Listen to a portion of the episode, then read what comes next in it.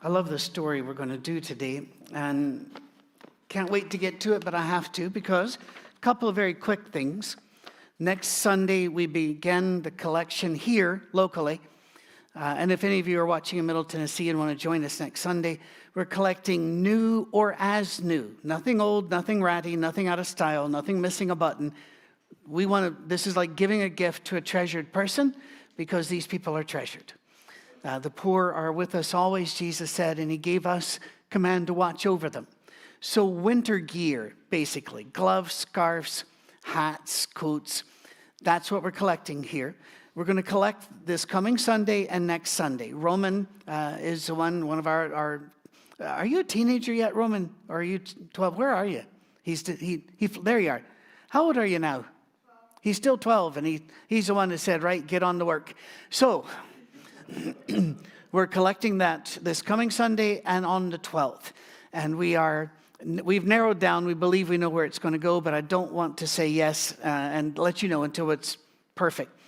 Also, hygiene kits, which just means a wee bag, toothpaste, toothbrush, deodorant, the necessities that often people have trouble getting, especially if they're homeless or if they're underpaid or if they're going through a struggle with uh, unemployment or underemployment at this stage. So we collect those. Now, if you're outside Middle Tennessee, please don't send these to us give them to somebody there. Or if that's not what they need, or if that's not your gift, bake cookies for the, the sheriffs or for the state troopers or for somebody, the firefighters. Do what you can with what you've got where you are. And the good news is people are doing this. We're hearing from, I think I've heard from six states so far where people have said, This is what we're doing. And they're sending us just amazing uh, bits and pieces of, of what, and so we'll share some of that over the next couple of weeks. Next week's the birthday, and we've got some wonderful things going on then as well. So, one more thing. We are always very upfront with everybody who is in our safe harbor. We don't do the closed meetings where, you know, men shuffle off in and, and decide things and come out and you don't know what's happening. We don't do that. So, we have been from day one saying we're not putting money into real estate and, and that's what that's our goal. We, however, right now, I'm about to lose my office, which was very graciously given to me day one by one of our dear friends and who's a huge supporter of this work. But he has a business. the business is growing. The office where I am now, he's going to need in the next month or two. So we're looking for space to rent as an office. And so I'll let you know um, when and where that's going to be. Some of you may think, well, why don't you work from home? It's really difficult, especially if people want to come and talk to, to their pastor. You know, it's, it's a struggle. So we, and it's got to be the right kind of office where it's private enough, but yet public enough to where people can come and go without there being any issues. So we're, we're looking. And we're going to keep, and yes, we know of office rental companies, and we're looking at those as well. So we wanted to let you know, because we never want to do anything uh, that would surprise or disappoint you. Is that fair enough? I think we're good. All right, there we are. And if I'm, uh, if I'm, my office is out on the street, please bring me a coat and a hygiene kit. if you're looking for an interesting book for Christmas, I'd recommend several, but in today's in particular, it illustrates the need to read every so often a harmony of the Gospels. And you can just type in harmony of the Gospels in uh, Amazon or wherever you buy your books, and you will find a variety of them coming up. What it is, is people are trying to make all four Gospels fit and make them chronological, but also bring in the details that are in this Gospel, but not in that Gospel. And the story of today illustrates how very different the stories are. By the way, this is not a new thing to try to harmonize the Gospels um, and Tatian did it in the second century. There's a book called the Diatessaron, and he was the first one to, to try to bring them. But you do lose some things when you do a harmony. You lose the points that the minister or the writer of the Gospels, the evangelist, was trying to make because you're going, oh, yeah, you forgot that detail. When he was trying, he was leaving out that detail because he had a different audience or this one's brought in a detail because they have a different audience. And each of the Gospels has a different audience. And it's always important to remember that. There are differences between the Gospels. And some of the differences are very easy to understand. And some of them will make you scratch your heads and go, I don't know. But each Gospel is a look at the life of Christ through an individual's eyes, who then, inspired by God, wrote about what they saw and they felt. But God did not remove the human from the equation. And so, for example, John asked God, um, uh, you know, he had his mommy ask, ask Jesus if they could be, if he could be their favorite in the heaven, and Jesus said no.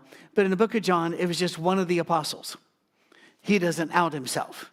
The same as in the book of Mark, which is really the writings of Peter. Mark was his interpreter and his biographer. Uh, we all know that Peter jumped out and, and, struck the ear off of Malchus. He wasn't aiming for the ear, by the way. That always threw me when I was a boy. Why did he go for the ear? Well, he didn't. he was, it was dark. well, in the book of Mark, it was one of the apostles. It's kind of like, well, it was dark. Nobody can really identify the individual. It's you, Peter.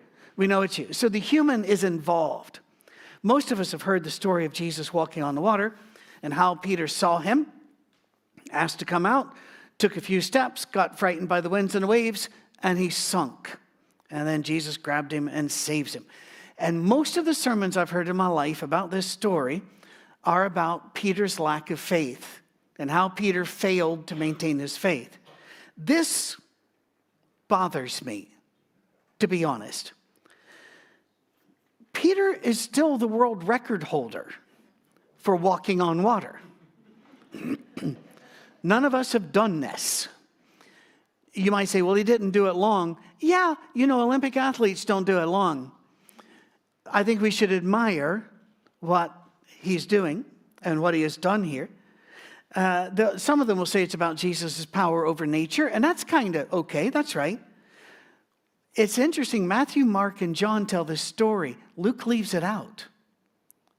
It could be because Luke didn't have access to it. Remember, Luke was a historian, he was a biographer. And therefore, he had to use, uh, for example, we know from Luke what Mary was thinking when Jesus was born and the announcement of, his, of, his, of her coming pregnancy. She knew certain things and she said certain things that only Luke says because he must have interviewed her. Well, he didn't get this story in his interviews, and that's very, very different. Um, there are also very few stories, by the way, which are shared in the Synoptic Gospels and in John. So we might want to sit up and take notice that Matthew and Mark and John cover this one. John tends to cover the ones that nobody else covered. So, first context. This is a horrible time in their, in their life and in Jesus' career.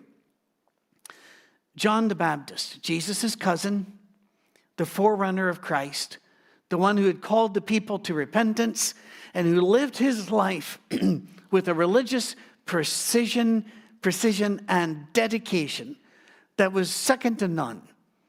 Ate only the insects he could find and such he uh, and wild honey. He refused to take time to care for himself because he was there for God.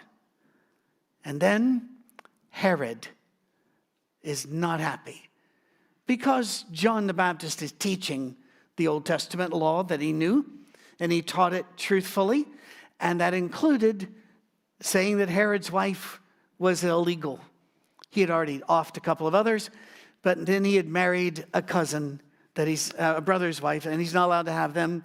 And he, he was saying, no, and also he called him a so called Jew because Herod wasn't pure Jew and didn't go through the ceremonies except for public events. So Herod had him imprisoned, and Herod had him killed. Now, the scripture does say that that, that deeply distressed Herod, which I really don't understand because Herod killed people almost without thought, without breathing. He didn't, no life mattered but his. He killed several members of his family because one day they might be a problem. That was Herod. In history, he's called Herod the Great. I would question that adjective. I think Herod the Awful or Herod the Horrible might be better. But think about this people saw John the Baptist and Jesus as this, more like this, enmeshed. They are bound by blood, they are bound by message. Both of them are preaching. It is John the Baptist who first publicly recognizes Christ, and he recognizes him as the Lamb of God. That'll be another story we're going to cover. And now John's dead. How, how does that help God? Have you ever wondered when something will happen in your life? You wonder, well, how does this help God? Why would God allow this? We were doing so well.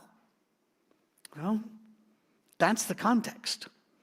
The disciples saw this as a huge loss for the people of God. Keep that in mind because it was a huge loss.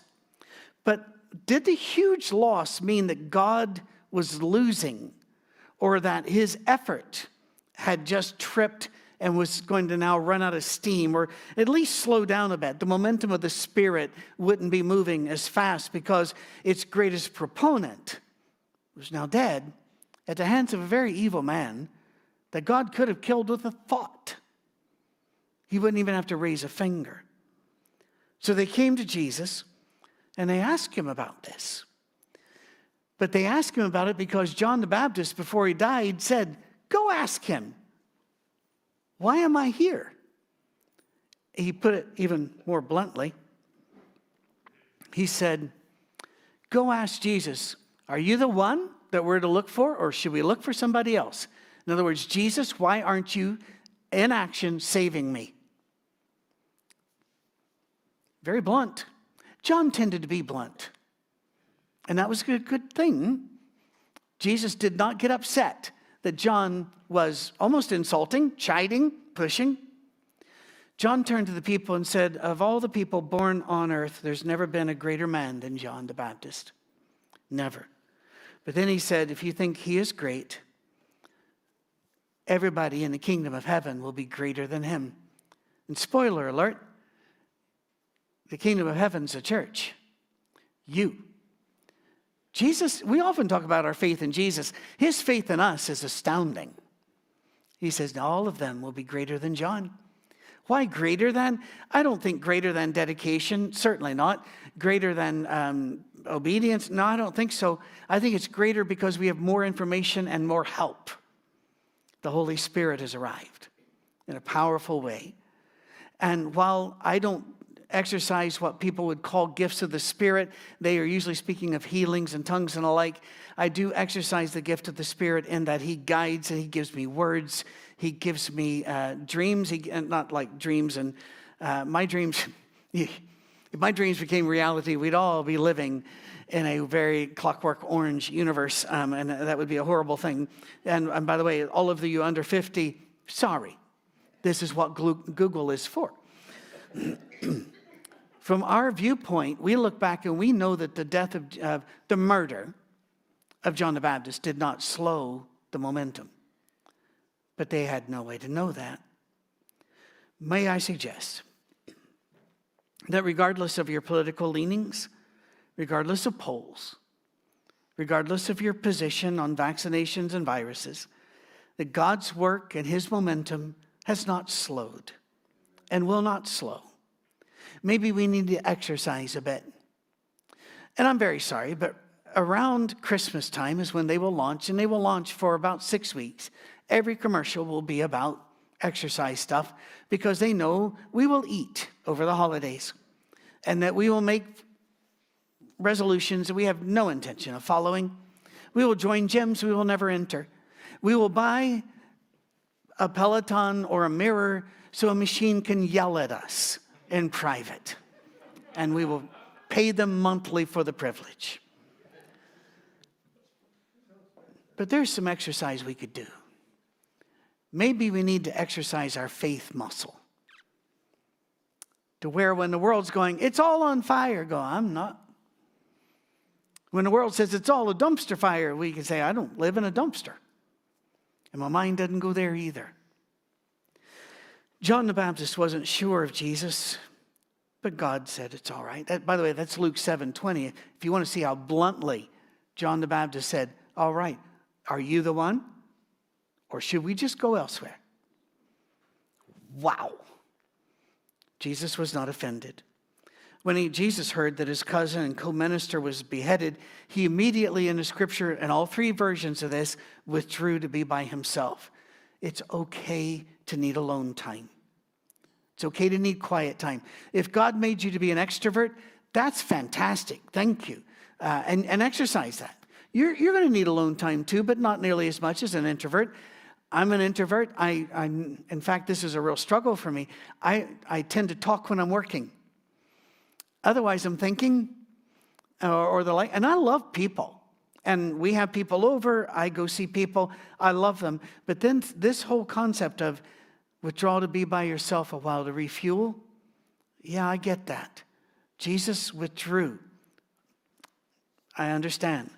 In Matthew 14, the scripture said, and Matthew 14 is where we're going to take the bulk of this because Matthew puts in things other people don't. And so we're going to do a fuller story, but we're going to refer to the others because they have a couple things to say as well.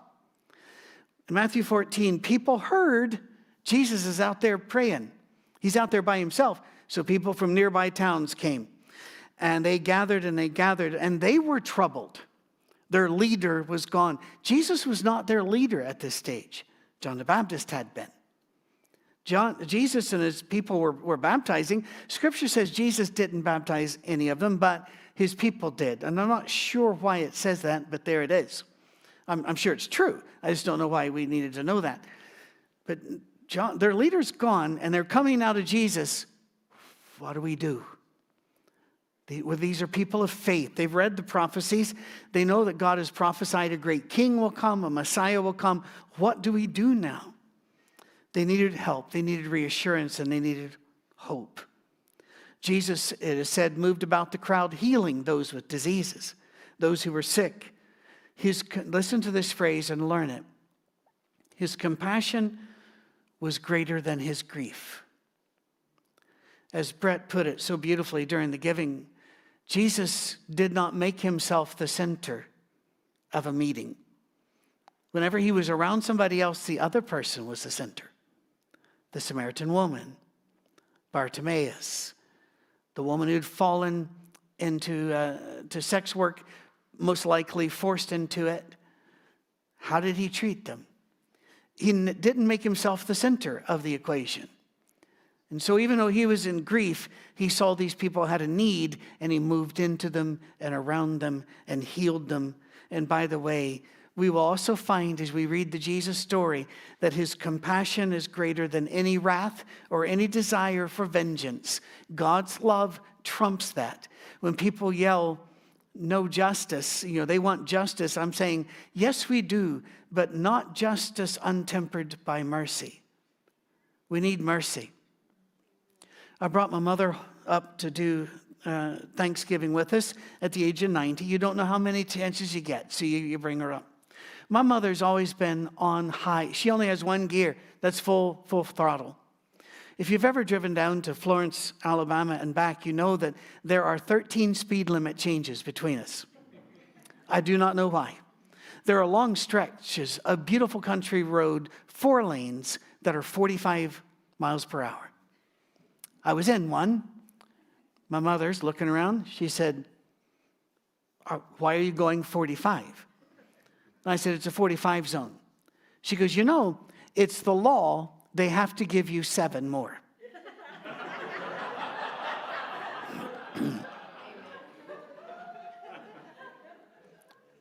the, it's the law? Yeah, it's the law. You can go seven more. I get it. But I am glad that if we'd had gone seven over, most likely they wouldn't have pulled us over. We all want justice, but we want some mercy, right? Sure. By the way, no, I didn't go seven over. I figured, you know, we'll take our time. Uh, it doesn't work. You set her down, there she goes, runs into a wall. She fell. I mean, it's just constant with her. But that she's done that since she was a teenager. And I always say, you cannot cure Catherine of being Catherine. Let her be who she, who she is. And, and that's as she put it, she said, God only gave us 70 years. I'm 90. I'm on borrowed time. I'm moving. Okay.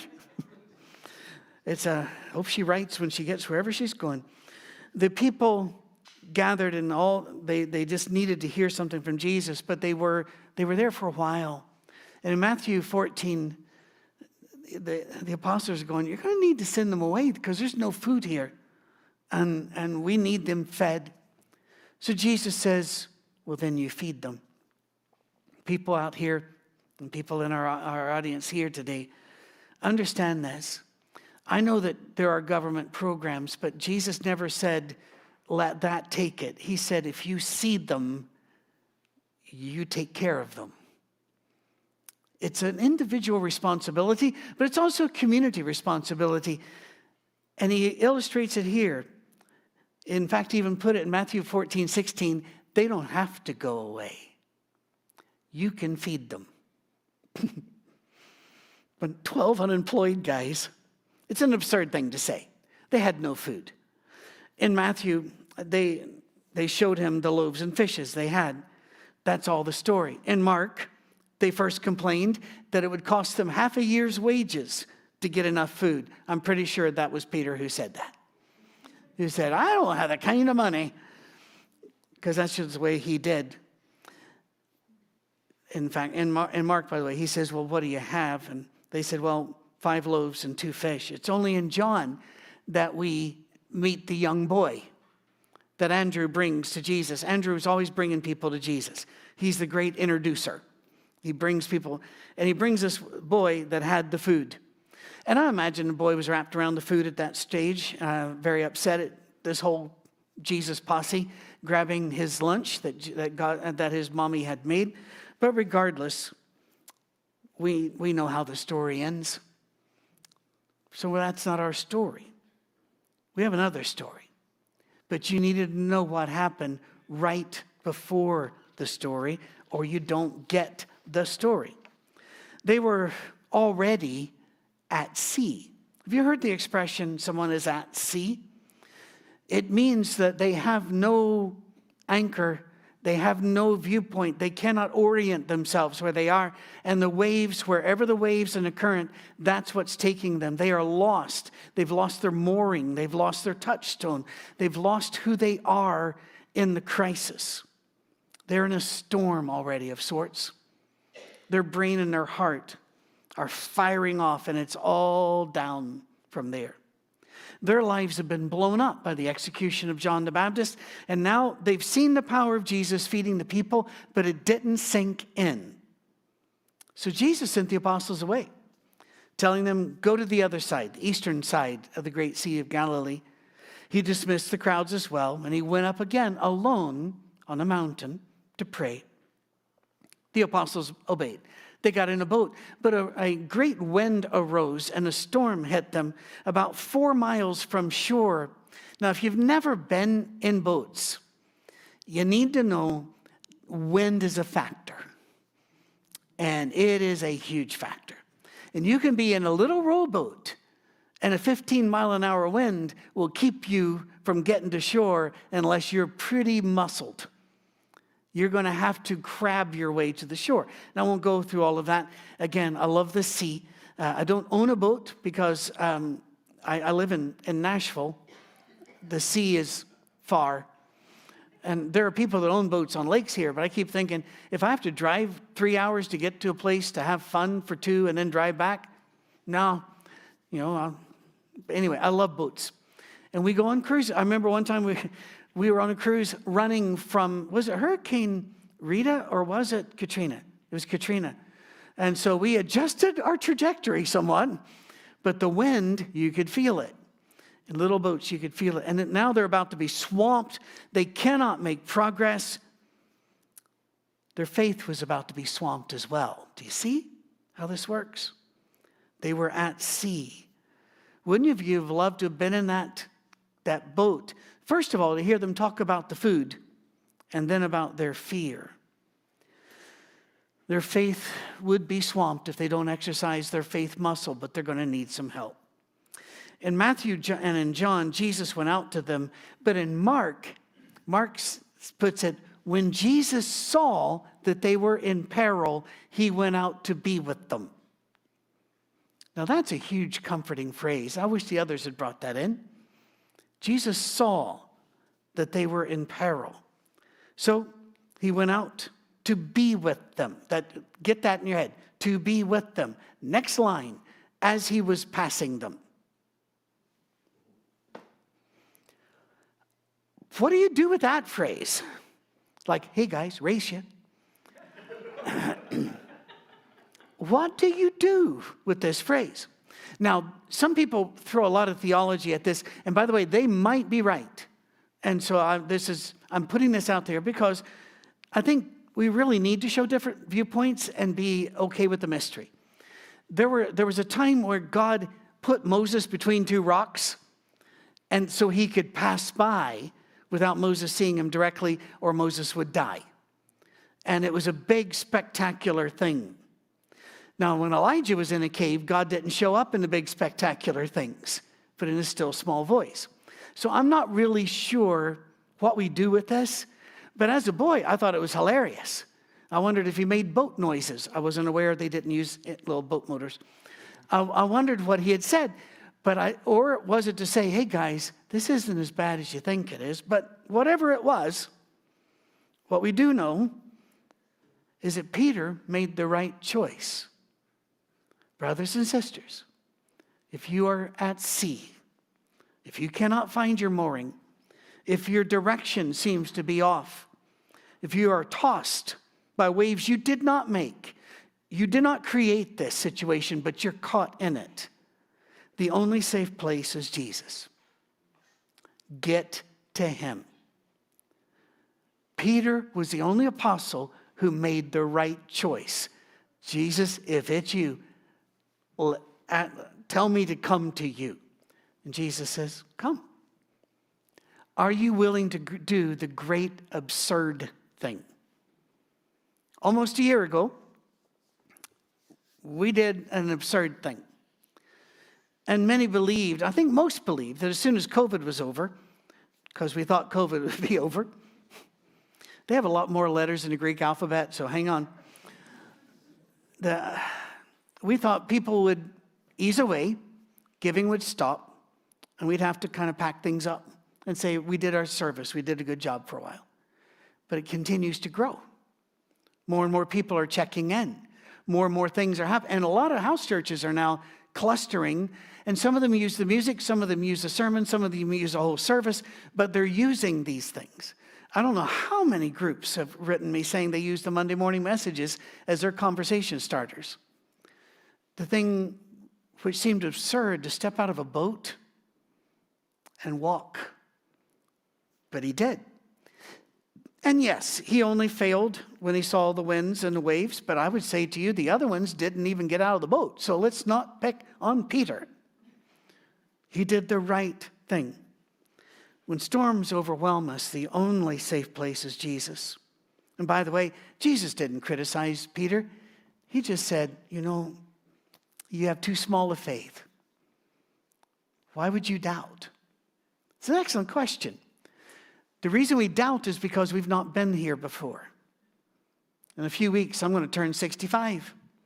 I've not been 65 before. It'll be the first time. I imagine I'll get it wrong. I imagine, I, right now, I know I, I, could, I could do 45 again and do it better. But we are always at sea. The kicker isn't that the winds and the waves stopped as soon as Jesus entered the boat. The kicker here is Mark 6 52. When Jesus gets in a boat and the storm stops, the book of Mark says they doubted because they hadn't understood about the bread. See, the context matters. It wasn't, the bread wasn't a parlor trick. It wasn't a, a miracle to show what God can do. No. It was a demonstration that Jesus is with us when we are hungry and he cares. That Jesus is with us when our marriage is falling apart and he cares. Jesus is with us when a child rebels and he cares. He cares whenever we are at sea or in a storm. And he's God over the elements, yes, but he's also the God who doesn't run away from storms. and doesn't judge you when you're caught in one, even if it's one of your own making. As a woman caught in adultery found out when Jesus said, I don't condemn you either. Go and leave your life of sin. Before she obeyed, he'd already told her, I don't condemn you. We have a God who's not afraid of the storms. Jesus said that a sparrow does not fall to earth without the Father. Jesus lets no one die alone, but he also lets no one live alone. As Paul put it, whether we live or die, we live or die unto the Lord. You may not see him, but he is there. The sermon you might have thought today was misnamed because the sermon is named How to Walk on Water. I'll end by doing this. In counseling, when I used to run a practice, very often people would tell me, This is what's going on in my life, and I just can't take it. And I would look at them and I would say, Whether you need to change things or not, the first thing you need to understand is that you can take it because you are.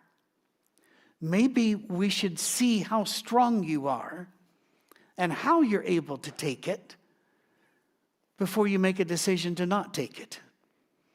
All of us are at storms or all of us are in storms and at sea. All of us, uh, my wife and I were discussing this this weekend, saying, you know, our bodies are failing, but it's different beds.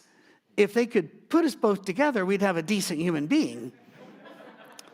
and this morning, I, I began talking to Robert here on the front, and he, he gave me some advice. He said, Marry someone near your own age so that their body fails when yours does, but it will be a different part. I'm going, We've had this discussion just, just, just right now. Uh, and, I, and I love that the fact is we both got there. I um, sometimes I wonder, can we do this? But we are doing it. Can I financially survive? You are. Can I emotionally survive? You are. What makes you think that you're not going to be able to tomorrow? God is already there. He's already beside you. And He's the only safe place we have. And so we're going to sing a couple of songs about the waters. It's one of the songs I'd never heard before until I moved to Tennessee. It may have been written about that time, I don't really know. I'm going to sit here and then I'm going to switch the mic, Dave.